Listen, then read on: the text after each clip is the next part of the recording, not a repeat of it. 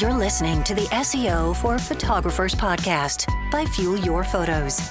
In each episode, Dylan and Corey discuss topics that will help you get more clicks from Google. Ready to rank? Let's dive in.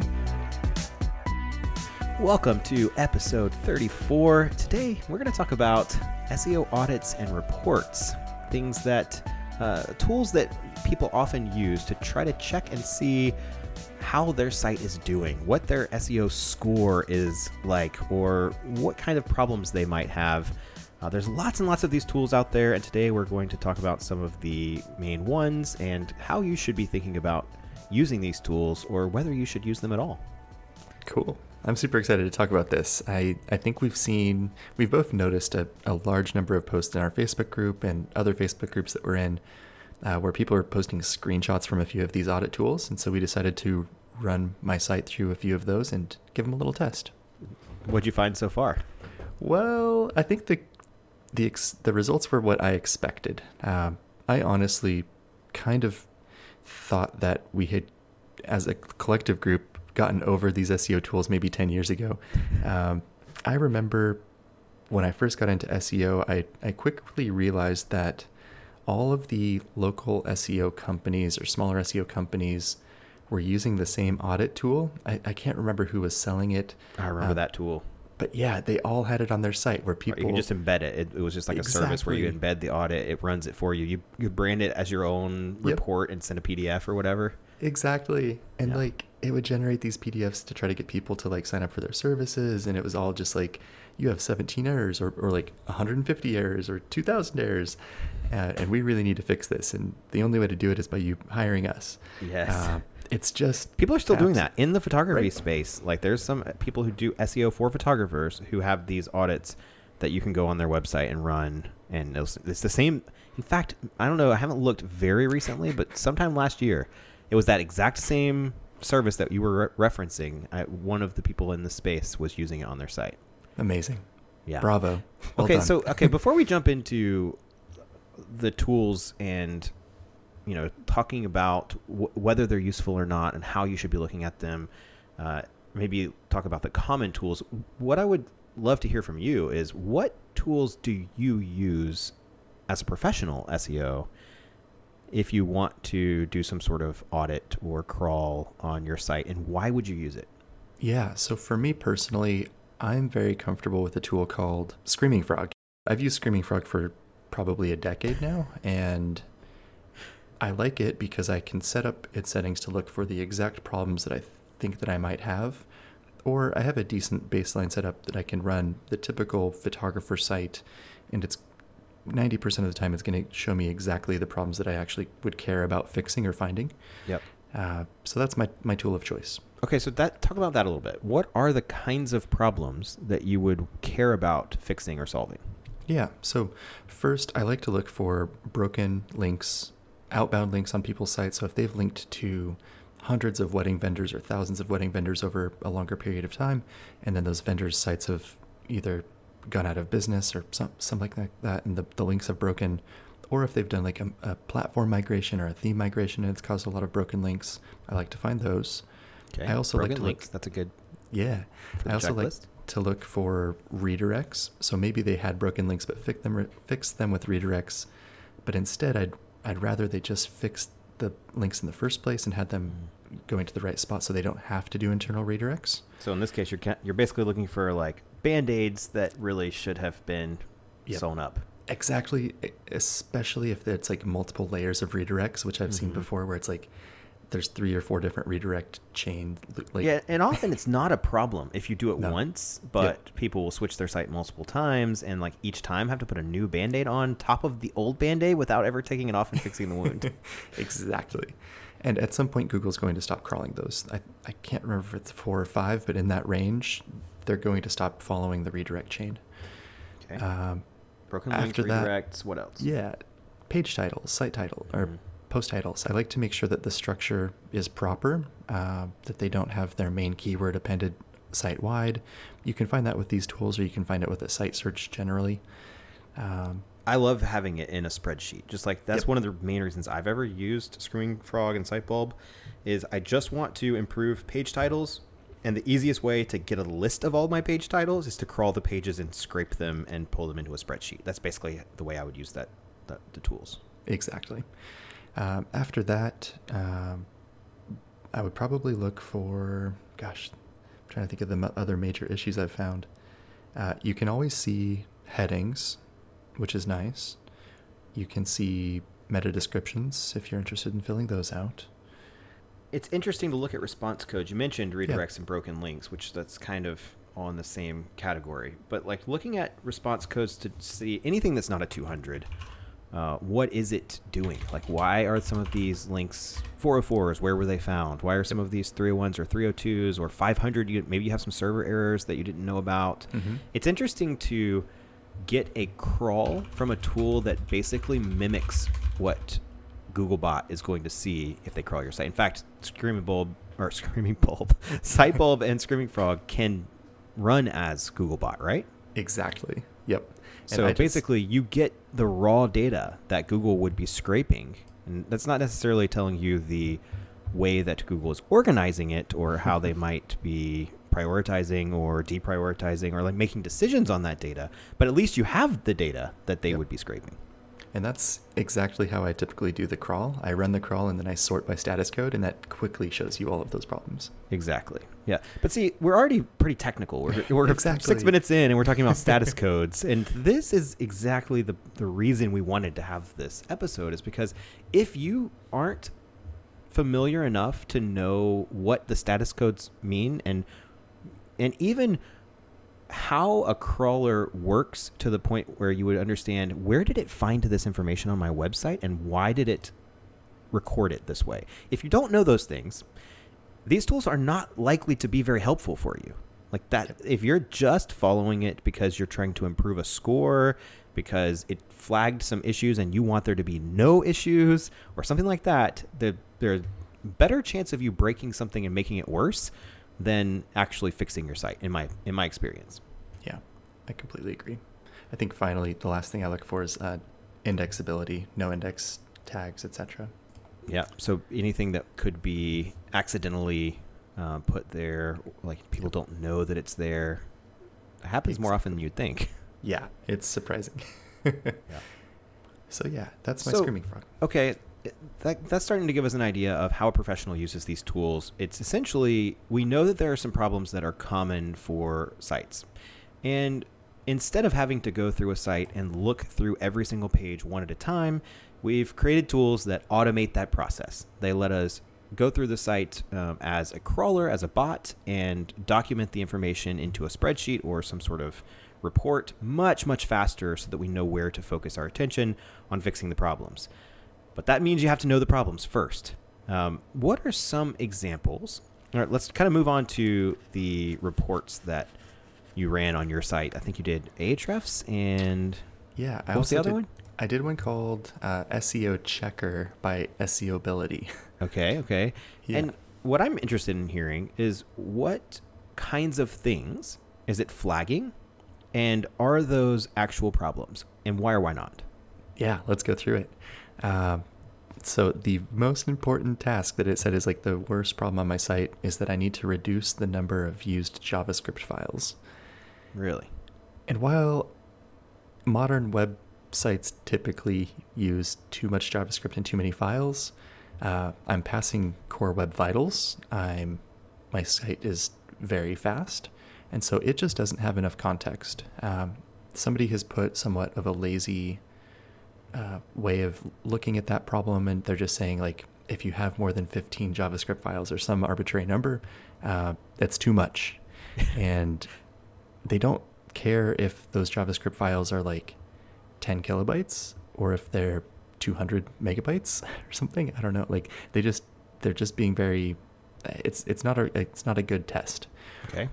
What's scary to me is it it marks it as red, says it's very important, and I've had multiple people post in different groups saying that they're going to switch platforms or completely have their site rebuilt because of that test telling them that they're using too much JavaScript.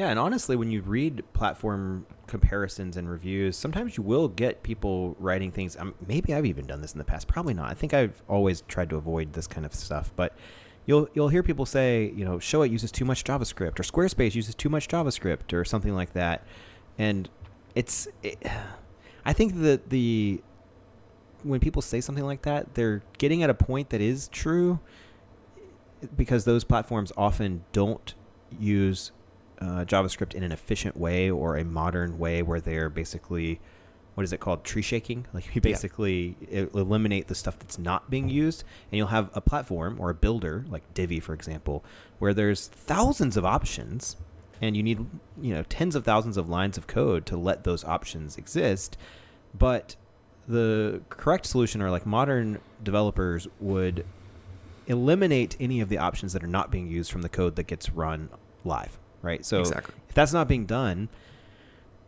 the real the thing is you, if you're not a developer you're not fixing that if you didn't make your site from scratch you're probably not fixing that right those yeah. are things that are going to land on your platform and basically the only thing you can do is go talk to your platform and say hey could you code more efficiently.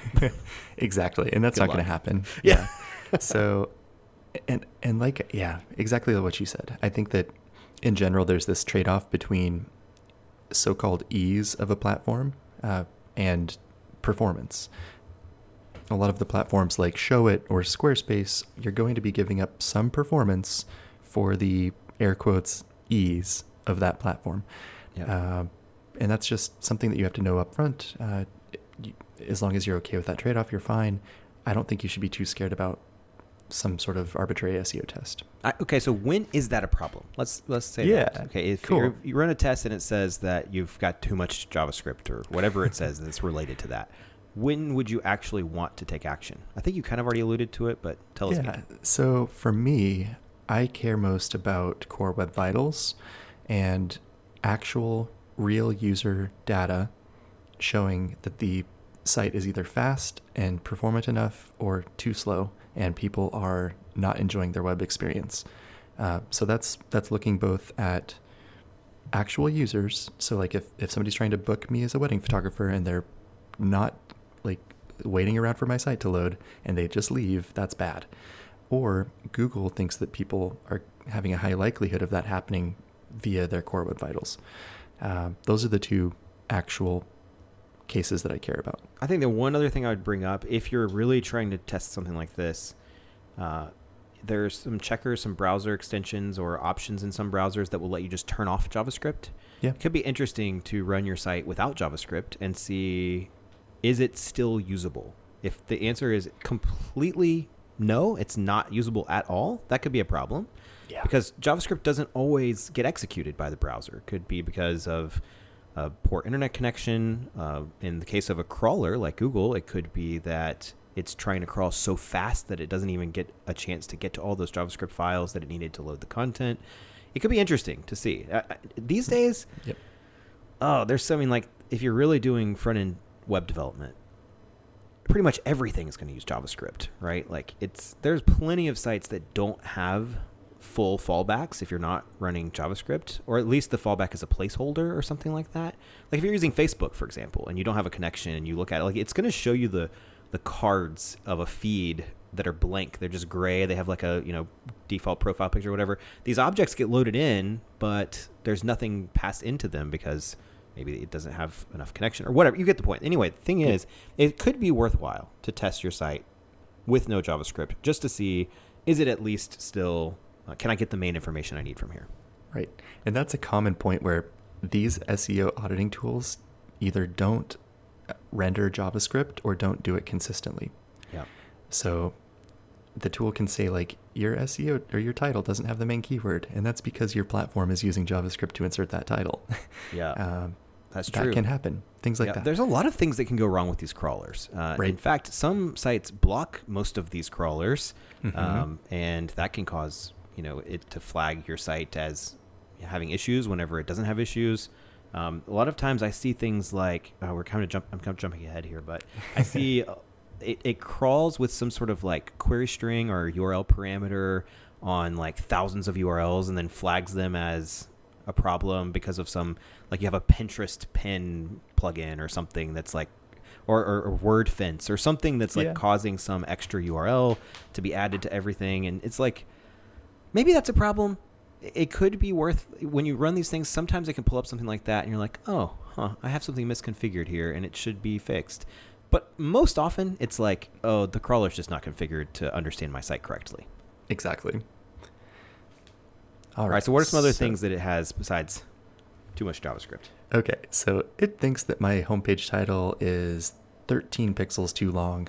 It's actually showing on both desktop and mobile uh, without being shortened, so it's wrong. Um, all it cares about for my meta description is length, not like is it enticing? is it a good meta description? Anything like that? Right. And um, length is even complicated with meta descriptions, right? Exactly. Like if it tells you to keep it below, it's probably going to say like 145 characters or something along those lines, and right. that's that's what I would call two lines. But a lot of times meta descriptions can have four lines. Uh, totally. So it's it's an interesting thing where a report flags everything just because of an arbitrary number when the real reality is much more dynamic. Yeah. Uh, all of, it has a bunch of just basic boilerplate HTML where it's like looking for UTF-8 uh, character set encoding and doc type being set and all that stuff doesn't really matter too much. I mean, it matters, but it, everything handles that properly that I've ever seen. Um, it's like, how much do you want to get into like the potential of someone using a browser from 1998 on, you know, like something that is not going to handle the most common types of code. Like I don't, I don't know. There's right. accessibility and like just making sure that there's some standard for code so that it is used properly. I get it. I see why people are obsessed with that kind of stuff. But like at the same time, uh, is it going to change your rankings by adding, you know, declaring the doc type? No. Period. Zero. Zero percent. Uh, here's a we finally getting into something interesting, talking about page quality, and it has a uh, tool type or a, a tooltip that says content is king. um, right now, it's saying that some words from my page title are not used within my page content. Uh, because my page title says I'm one of the best wedding photographers in Portland, Oregon, and I don't think I say best anywhere on my homepage. Uh, then it is saying that I have two text duplicates on this page. And that is because I have a section of my page that is using CSS to hide the desktop version on mobile and the mobile version on desktop. Uh, that was kind of a hacky way for me to get one of my sections to be responsive. Um, and Google's going to understand that and not see it as a duplicate, hopefully. Um, but this just isn't rendering CSS when it looks at that HTML. And I feel like that that situation is one where it's a legitimate concern people sure. who are doing that with their uh, their hero section or like something that's really important that has the main text that you're trying to get Google to recognize, and they might have three or four versions of it instead of just one or two. It can be problematic. Like there are some cases I imagine where Google would be confused or see it as um, potential keyword stuffing, or you know they might not understand exactly what's going on. Um, but like you said, you did this intentionally. And if you keep yeah. it to a, a minimum and you're someone who understands, like, hey, this is not text on this page that I'm extremely concerned about Google being able to crawl and index and keep, you know, like it's not going to impact my ranking, then you can totally ignore that part of the report. Right. Then it gets into some fun stuff. Uh, it says I have too many bold tags, 13. Whew, too many bold tags. too many bold tags. so bold. Um, it also says that I have 10 images without an alt attribute. It doesn't give me an easy way to list those images. Actually, maybe it does. Uh, looking through the list, it's things that actually it's just not it's not loading them properly. it's it's on them. Uh, those do have alt tags. Uh, it's just not rendering properly on their tool. That would be a common issue on Showit probably because they yeah. use like a hacky solution to add alt text to all of their images. Mm-hmm. They have they use a no script tag because all yep. of their images are inserted with JavaScript. I'm pretty sure. Yeah, and I've noticed. I had we I was looking at a site last week and it was just a regular image that they'd embedded on their page on the canvas and it was using CSS background for the image. Yeah, I think it for- does on everything. and so Something just- like that. It's, it's it's they don't use regular images ever, No, and that's not going to show up in Google image search. but actually it does. Surprising. Interesting. The no script tag that they use after the Yeah. images okay. um, Still is good enough for. Google. Got it. It's one of those situations where if I saw it and I was like, I didn't know for sure that Google has handled it correctly on lots and lots of Showit sites, then I would say this is really bad. But apparently, they tested it and it worked. And Wow. for what I've seen, at least on, and this was maybe a couple years ago. Whenever I wrote that Showit um, guide on the blog, I really thoroughly tested this to see on all, like many Showit sites. I was like, can Google index these images, um, and does it see the alt text? And it was yes every time. Amazing. So I would not have expected that. I, I wouldn't guess, either. Yeah, I'll look at that closer because the the one I looked at, their image wasn't indexed, but that's probably just a different case. It could be that maybe what you saw was the, the CSS background, and I saw something that was completely different. But if Yeah. you see that no script tag at the end, Yep. it'll come like after the section that has the image. There's like a little no script tag that has the image and the alt text and everything in it. Interesting. Mm-hmm. I love it.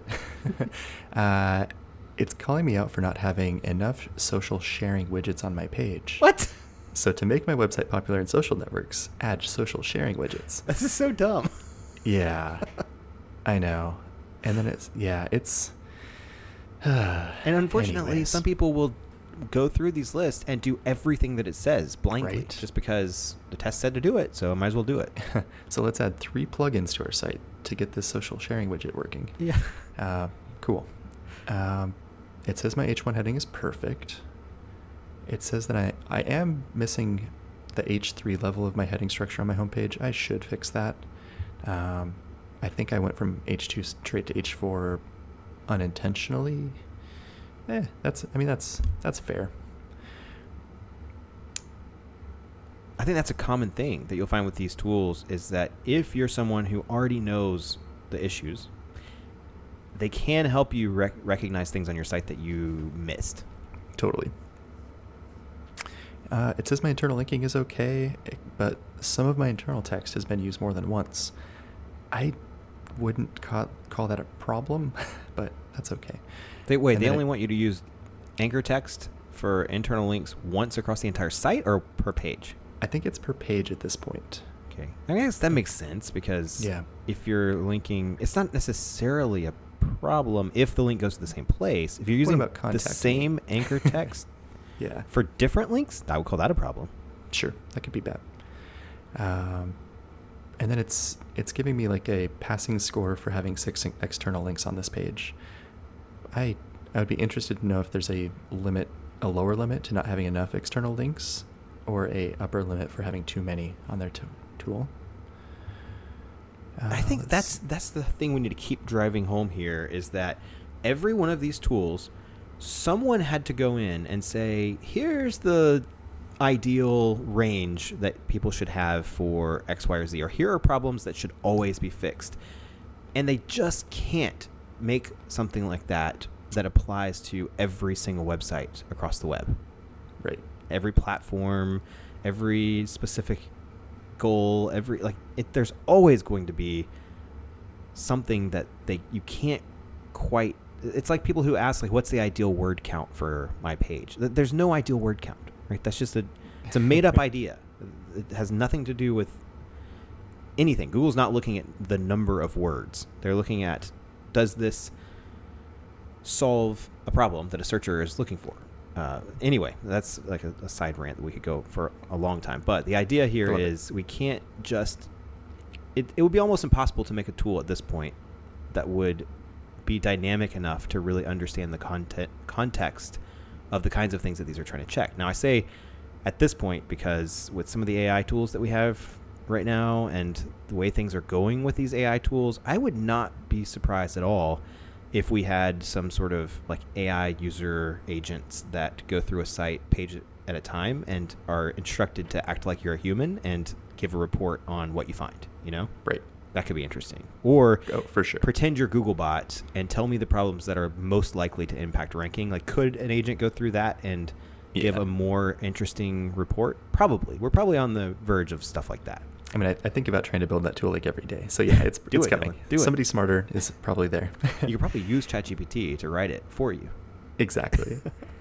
so it, here's a fun one. It it's talking about performance now, and it used four different metrics to gauge the overall performance of my site. Okay. Uh, the first one was just page response time, Mhm. which is fair. Like time to first byte kind of thing. Exactly. Um, but uh, yeah, it's hard. Like where where are they crawling from compared to my server? Because it this one is pretty slow. It's saying that mine was almost a second, which is I never see that that slow of a response time when I test. Um, so yeah, that's hard. I don't know where they're crawling from. I'd, I'd love to know more about how they they tested that. Right, and when you see that, at the very least, you can just say, "Hmm, I wonder if there's something going on with my site that I haven't noticed recently," and go check it. You know, run Right. it through PageSpeed Insights.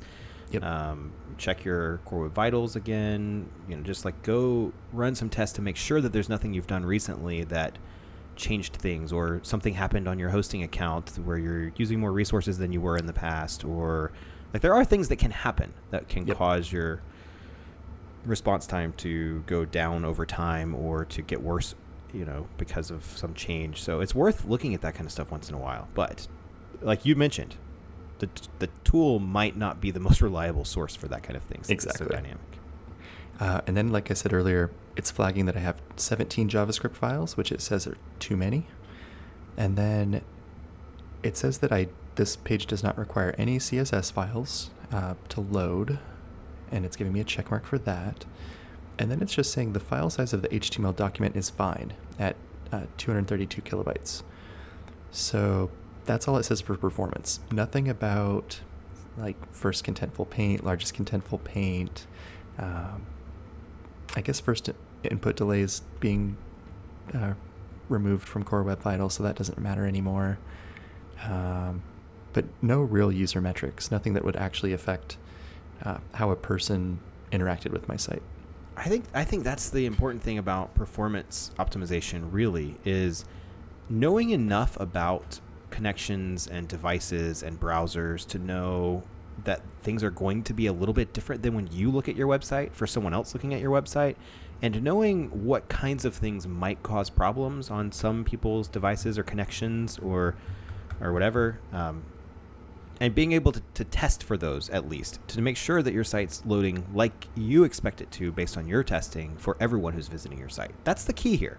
It's not about passing some score to get or passing some test to get a perfect score. Now with google i will say core web vitals i'm actually still very curious about how important it is um, Mhm. and my my theory this has kind of been a theory for a while that i haven't looked into and i need to but whenever they essentially gave up on amp Yeah. i wonder if i mean they already they said this was true for some kind of feature i think it was for news um, what's the the carousel feature for articles that's like top stories i think that's what Yep. it is i think they were saying that for cases where they were saying that they were going to require amp uh, they now require you to pass Core Web Vitals to get the same sort of placement. I, I can't remember if that's exactly true. Somebody needs to fact check me on that.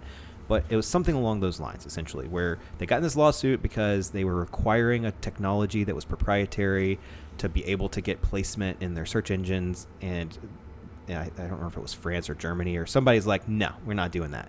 And uh, so Google kind of backpedaled a lot on it. And then they they're like, well, that's when they introduced Core Web Vitals as like the new standard for whether or not a site is performant. And I don't know what they do with it. I mean, everyone says that it's a ranking factor, right? So like your Core Web Vitals could impact your ranking if you have it if it's really low or you're not passing. It's a pass no pass kind of thing though, right? So it's like don't pass Yep. this, that could be a negative ranking factor. But for photographers, is it really that much of a big deal? We always say things like maybe it's a tiebreaker, uh, but I haven't really seen that in practice necessarily. So I'm wondering, are there SERP features where you can only get them if you pass Core Web Vitals? And I'm especially thinking about Discover and Mhm. the new like people also ask cards on mobile. I'm wondering, do you get a significantly better chance at winning those features if you pass Core Web Vitals? That would be really Yeah. interesting. It would be an easy test. Honestly, I need to like pick, you know, a a hundred sites from Yep. those features and just run them all and see how many of them pass versus not pass. Could be one way to test that. Exactly. I was thinking the same. Build a basket of sites, test. Yeah, I my I did see a Google patent or maybe it was a talk where they talked about just not wanting to send people to slow sites from those site features. And I do think Discover would probably be like the the easiest test. Mhm. Um, but same with any featured snippet. Like they just they don't want to feature low quality sites. They don't want to feature sites that aren't uh, authoritative or have expertise, and they yeah just they don't want to feature slow sites. Yeah. Yeah, to me that's always been like if I see a site that's taking 20 seconds to load, then I'm like, okay, there's there's probably going to be problems with this in Yeah. ranking because Google doesn't want to sure. show that crap. But most people don't have that. It, like, anyone who's using a modern platform, if you're using like a, a WordPress theme that's been released in the past few years, if you're using Squarespace, Showit. Uh, any, I mean, even like Wix and any of the big platforms, you're most likely not going to have a 20 second loading time unless you're just really messing things up with like uploading huge images or like some using some sort of plugin that's blocking or something like that. It's very uncommon to see sites that are that bad because most of the time the site owner is at least going to like look at it on their phone or something and you'll notice it right away. I mean, it'll take 30 seconds for it to load. It'll be a white screen. You would know that's a problem. Yeah, exactly. I don't see as many people missing that as I used to. Like maybe five Yeah. years ago, I was still seeing quite a few people who I would load their site and it was like, dang, this is taking a long time. yeah, now it's like one or two a year. Yeah.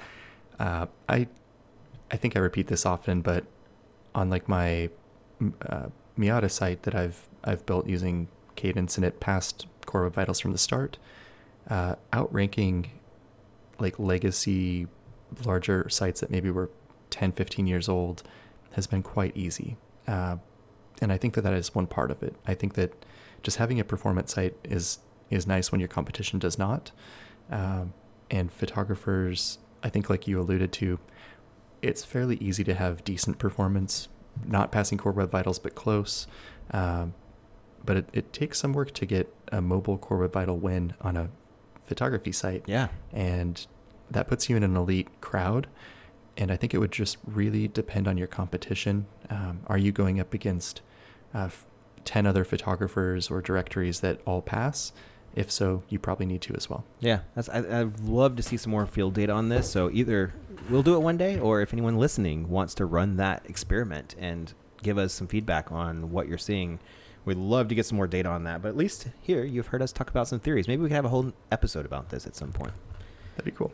All right, so back to the the crawls. Uh, the one you've been telling so far was that the Ahrefs, Ahrefs, or the other one, or both? That was SEO Checker. Okay, what does Ahrefs have? They they're a, a reputable company who would have like a really good tool for something like this, right?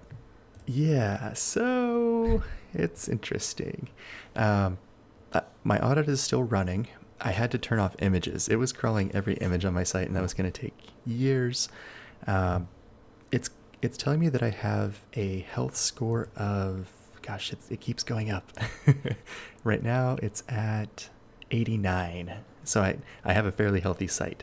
Uh, it it says I have 101 URLs that have errors. It's not letting me click those errors until the crawl is done. Um, but we can look at kind of the the issues that it's looking for. Um, it's going to give you like that that list of non 200 pages, so 404s, 4xx, 500s, 5xx. Um, it's going to have a section for indexability. So same, those are things I look for with my uh, Screaming Frog. So anything that canonicals, anything that canonicals to a broken link, um, anything where the canonical points to a redirect, um, no follow anywhere on the page, no index anywhere on the page, or a non-canonical page specified as the canonical. Um, I feel like everyone listening right now, except for like our handful of nerds, are like, "What Yeah. in the world are you talking about right now?" Totally. So just random technical issues uh, that I do come across from time to time, but fairly rare. And then uh, it looks at links. Uh, so uh, maybe you have an HTTPS page, but it's linking to an HTTP internal link, uh, or orphan pages, pages that don't have any internal links going to it, Yeah. um, or pages bring, linking out to broken pages. I mean, these So, are these are legit Yeah, things that, that you might want to fix. I'm not seeing anything weird yet. Um, lots of stuff about indexability that makes sense. Uh, It has a whole section for redirects, uh, redirect chain, redirect loops, um, broken redirects, etc. I still think the key. I've good. already said this, but I think the key with these tests like this is understanding why they might get it wrong. Like understanding that it may crawl incorrectly or it may get onto some trail of links that just you know oh yeah but the public can't access that uh, or whatever like i think there's some really interesting you can't just look at these and say i'm going to trust what it tells me and try to go fix it it's more like it's your first step towards investigating whether there's an actual problem Exactly. Uh, I think where it gets interesting is the content section. And I'm just going to read off a few of the things that it's looking for uh, in order of importance. Uh, first, multiple meta description tags. I have come across that in the wild. I don't think it's a massive issue. Uh, a, I don't think it's it's not used for ranking considerations. So I don't know why they're flagging that as like a, a very prominent problem. Uh, it's probably a Google. sign that there's something else that needs to get looked at like you've probably got two seo plugins or something like that Exactly. But like Google can figure that out and Google will just rewrite their own meta description anyways, so it doesn't matter. uh, but you're right, it, it could be a, a sign of an underlying problem. Multiple title tags. I have come across that in the photography space, and that is a problem. Um, title tag missing or empty.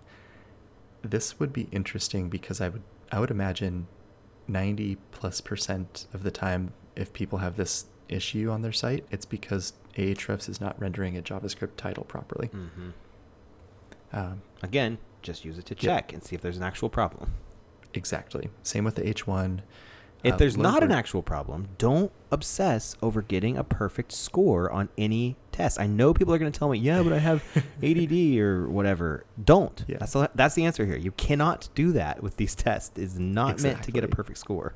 it is not worth it. And, and real quick, and you know you've got Yeah. some more on that, but sure. uh, we we mentioned we might talk about Google Search Console's page report in this yeah. uh, conversation, and it's the same way. By the way, you're never going to get all of those cleared, or to they'll show up and they'll say errors, but they're not necessarily errors. They are, and, and the language they use is like, you should fix this if you want to show up in Google, and it's like, oh.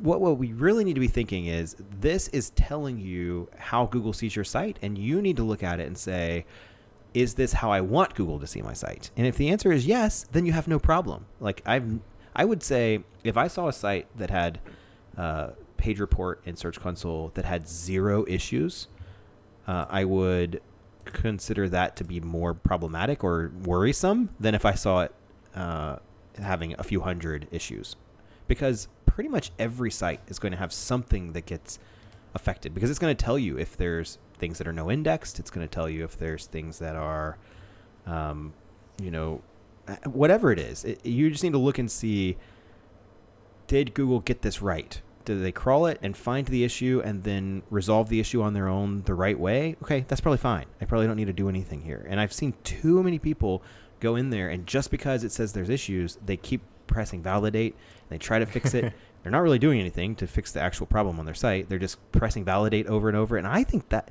I may be wrong about this, but I think that's more problematic to like keep pressing Right. validate on things that are not fixed. I don't know. Yeah. That doesn't seem like a good I- idea to me.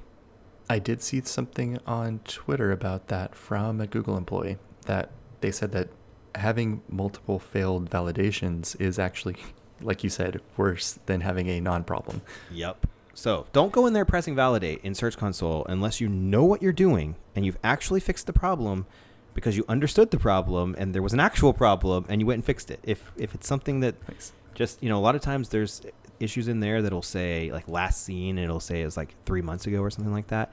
I don't even go fix those or validate on those kinds of things. I just leave it because it's fine for google to have that information to know the history of a url or something like that. If you fixed it you fixed it nothing else to worry about.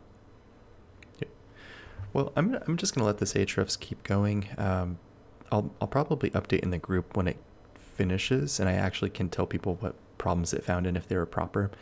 Uh, but let's quickly go over those Search Console reports and just a really quick overview of the the six or seven that we see often. Yeah, pull that up. And uh, while you're doing that, I will also say for people who might not know about Ahrefs and what that is, um, and uh, maybe you've heard of SEMrush instead, it's basically the same thing. Ahrefs and, and SEMrush are kind of like uh, Nikon and Canon. They're just like two um, brands that do a very, very similar product. Um, and the SEMrush audit is going to be very similar. One specific thing to bring up, though, is the toxic link score Oh, or gosh. report that you'll find in SEMrush.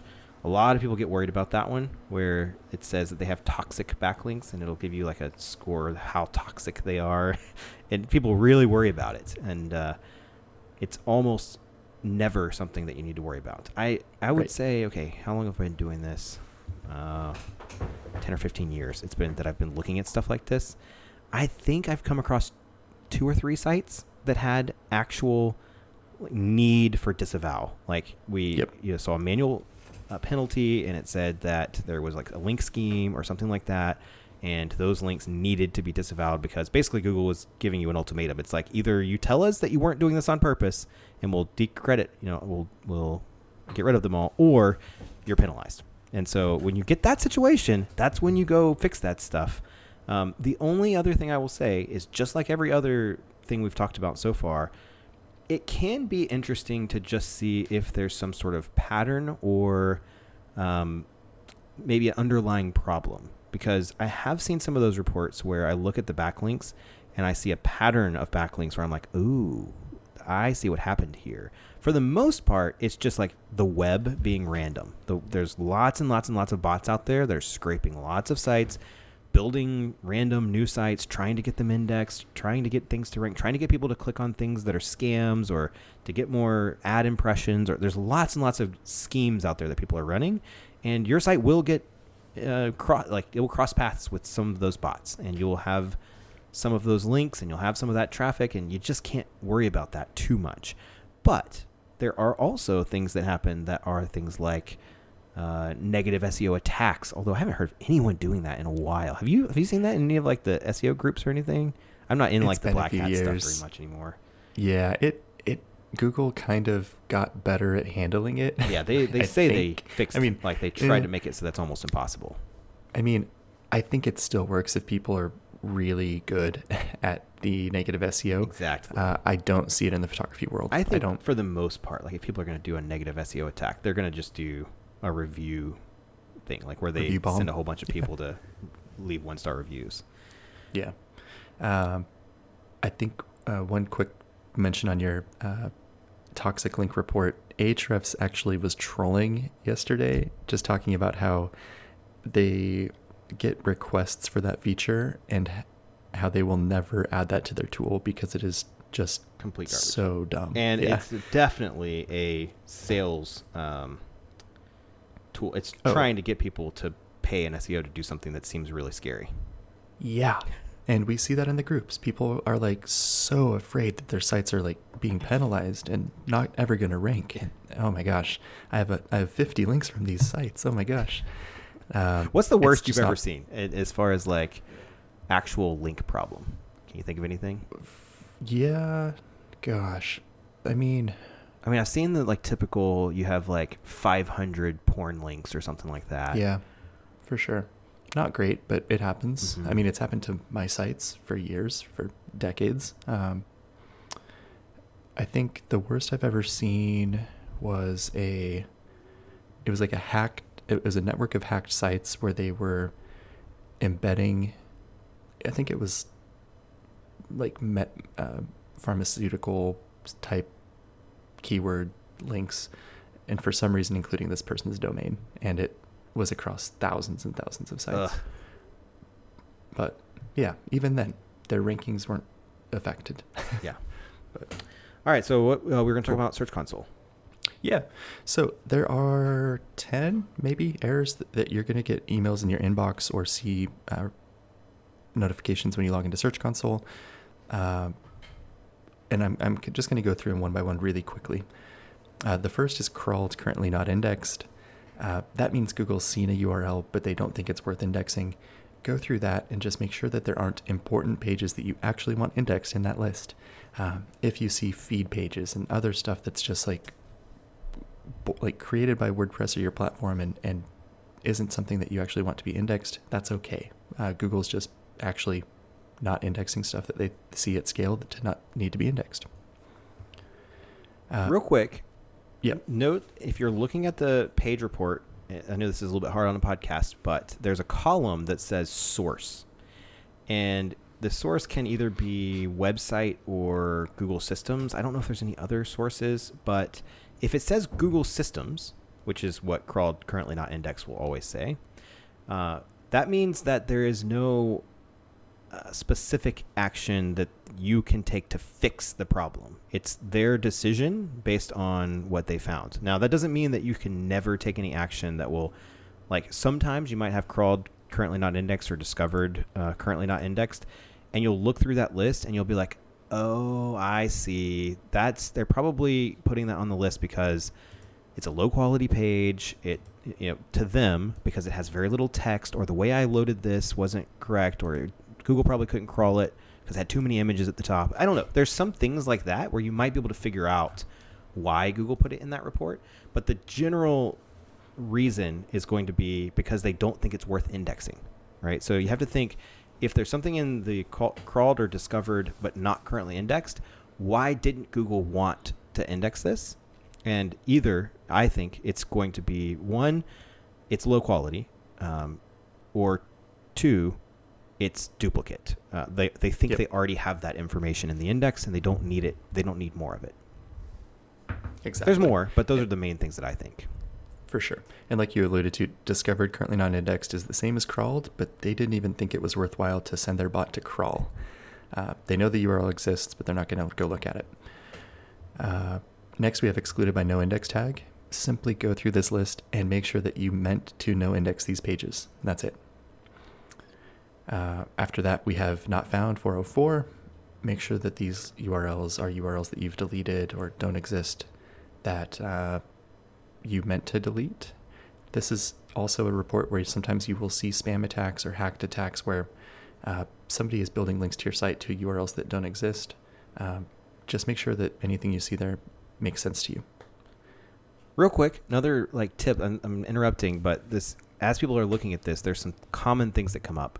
One of them is if you're looking in a uh, domain property, um, meaning that you verified the entire domain via um, uh, DNS, then mm-hmm. you'll get very all variations of the URL. So you need to pay attention when you're looking at the URLs in this report to see if they're HTTP, HTTPS, www, or non www. Because if you see and you, if you know what your canonical address is and you see ones that are not your canonical address but they're resolving properly you can often ignore what it's saying there the the way that i usually see this coming up is people had their site 10 years ago and they had uh, http or they they've switched between www and non-www since then but a lot of their internal links on their older pages still use the old URL, the old convention. So Google still discovers them and then puts them in these reports to say, oh, we found this, but it redirects to this other URL, and so we're just indexing the one that it redirects to. Yep. Hint do a search and replace on your database for those old links yep. and replace them. Pretty easy with your own WordPress. Exactly. Uh, the next report, page with redirect, it's almost often the same problem you were just talking about. Uh, I normally see that with a HTTPS or HTTP to HTTPS uh, redirect, or if they switch from www to non www, or vice versa. After that, alternate page with proper canonical tag. Uh, typically, Google handles canonicalization properly. Uh, we've seen a few instances. I think one we, that we saw in the group last week was a PDF that they didn't have attributed properly. Uh, these are just look in that list and see if there's an issue there. I, have almost never seen an actual problem. Uh, if you have an SEO plugin on your site or your platform handles canonicalization properly, which most of the large platforms do now, finally. in 2023. Um, and then finally, blocked by robots.txt. That's just going to simply show any URLs that Google's crawling that they're not able to actually download uh, the page because they see that the robots file is disallowing them from doing so. Uh, so that's just somewhere where most people don't block anything important with their robots page on photography sites. Uh, so I almost never see issues there. It's funny because I almost never see issues that are real issues. Period. It does happen. It does come up. Uh, in fact, I pulled up Yeah. mine while we're sitting here talking about it uh, for my photography site, and I was looking in the um, discovered currently not indexed report, and it has my slash about page and slash blog, um, and then it has slash top ten wedding tips 2012. Uh, so all of those, okay, if I, if I look at the about page, it's blank. I didn't even realize it, but there's no content Wow. on that about page.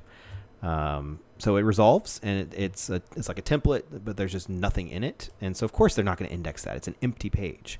Um, the blog, I think it was something similar. It's like, yeah, there's nothing on it. It's just a blank page where I didn't insert the feed back in or something like that.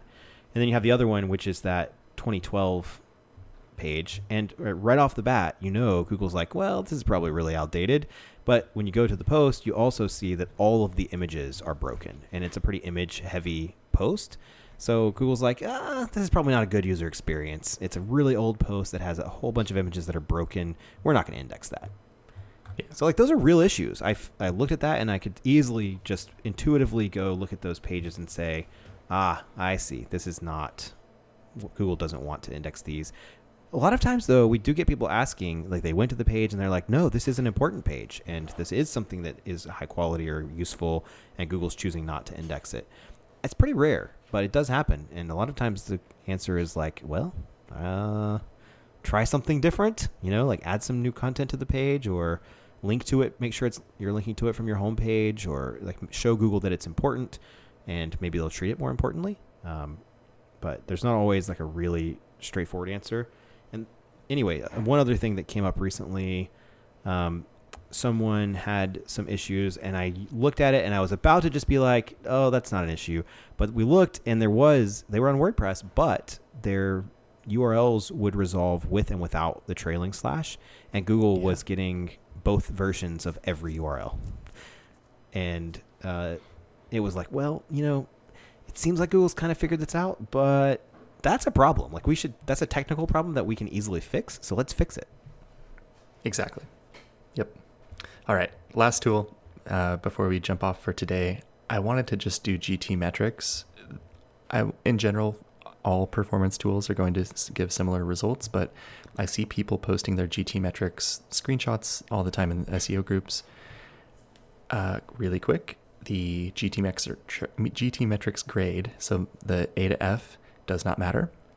The performance score, uh, 0 to 100%, does not matter and either does the structure score. The only things I look for on these tools would be time to first byte, which that's just going to tell you is your server performing well? Maybe do you have caching in place? Like, does Google get the data quickly?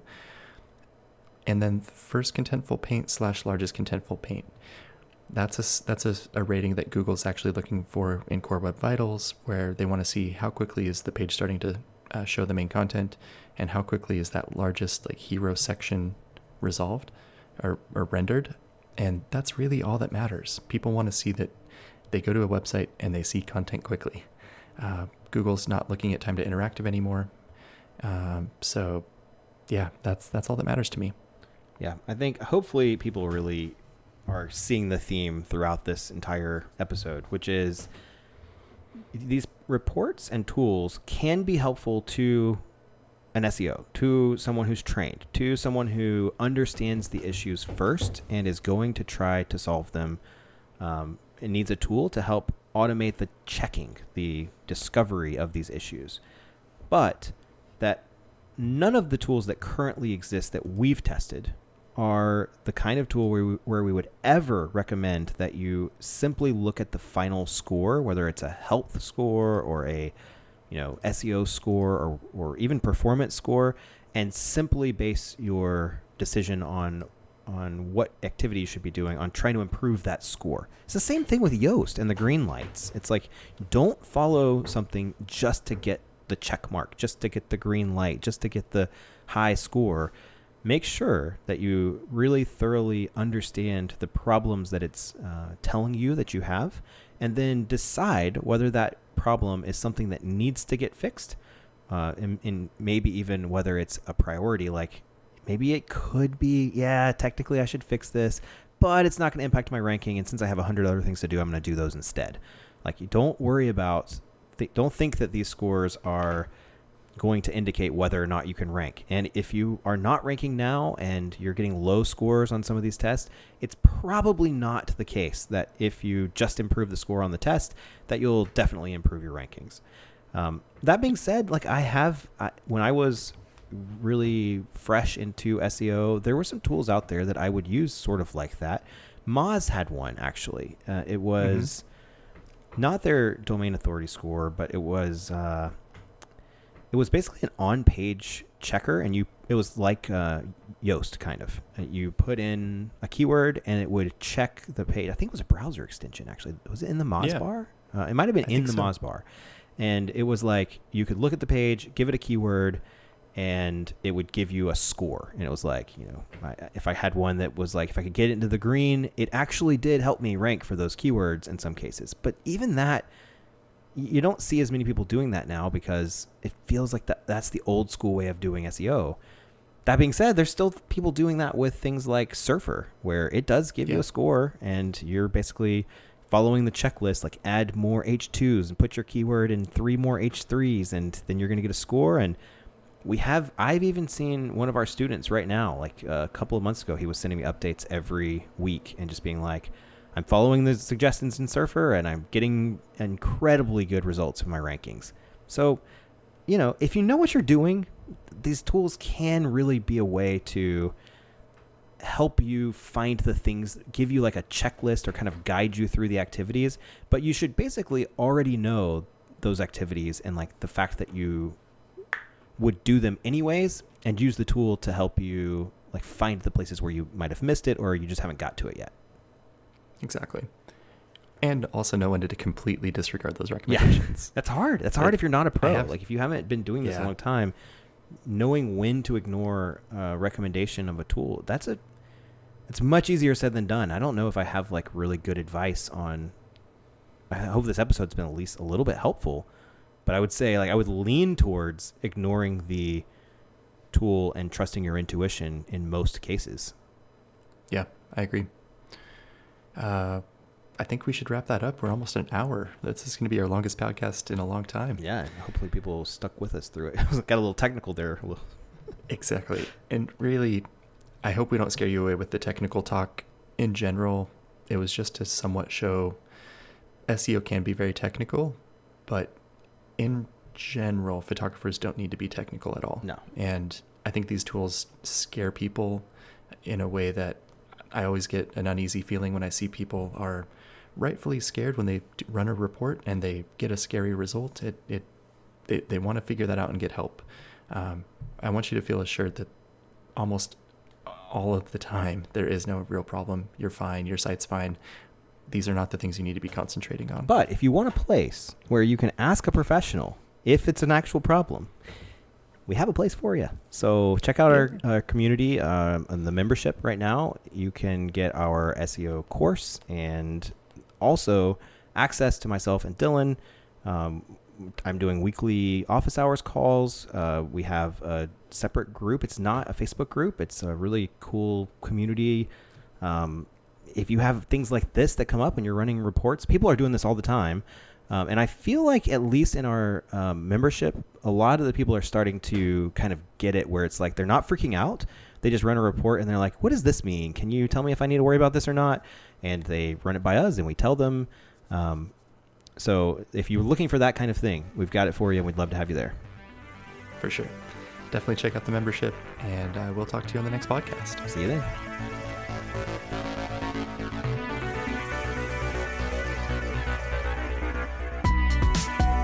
This podcast is brought to you by our very own SEO course.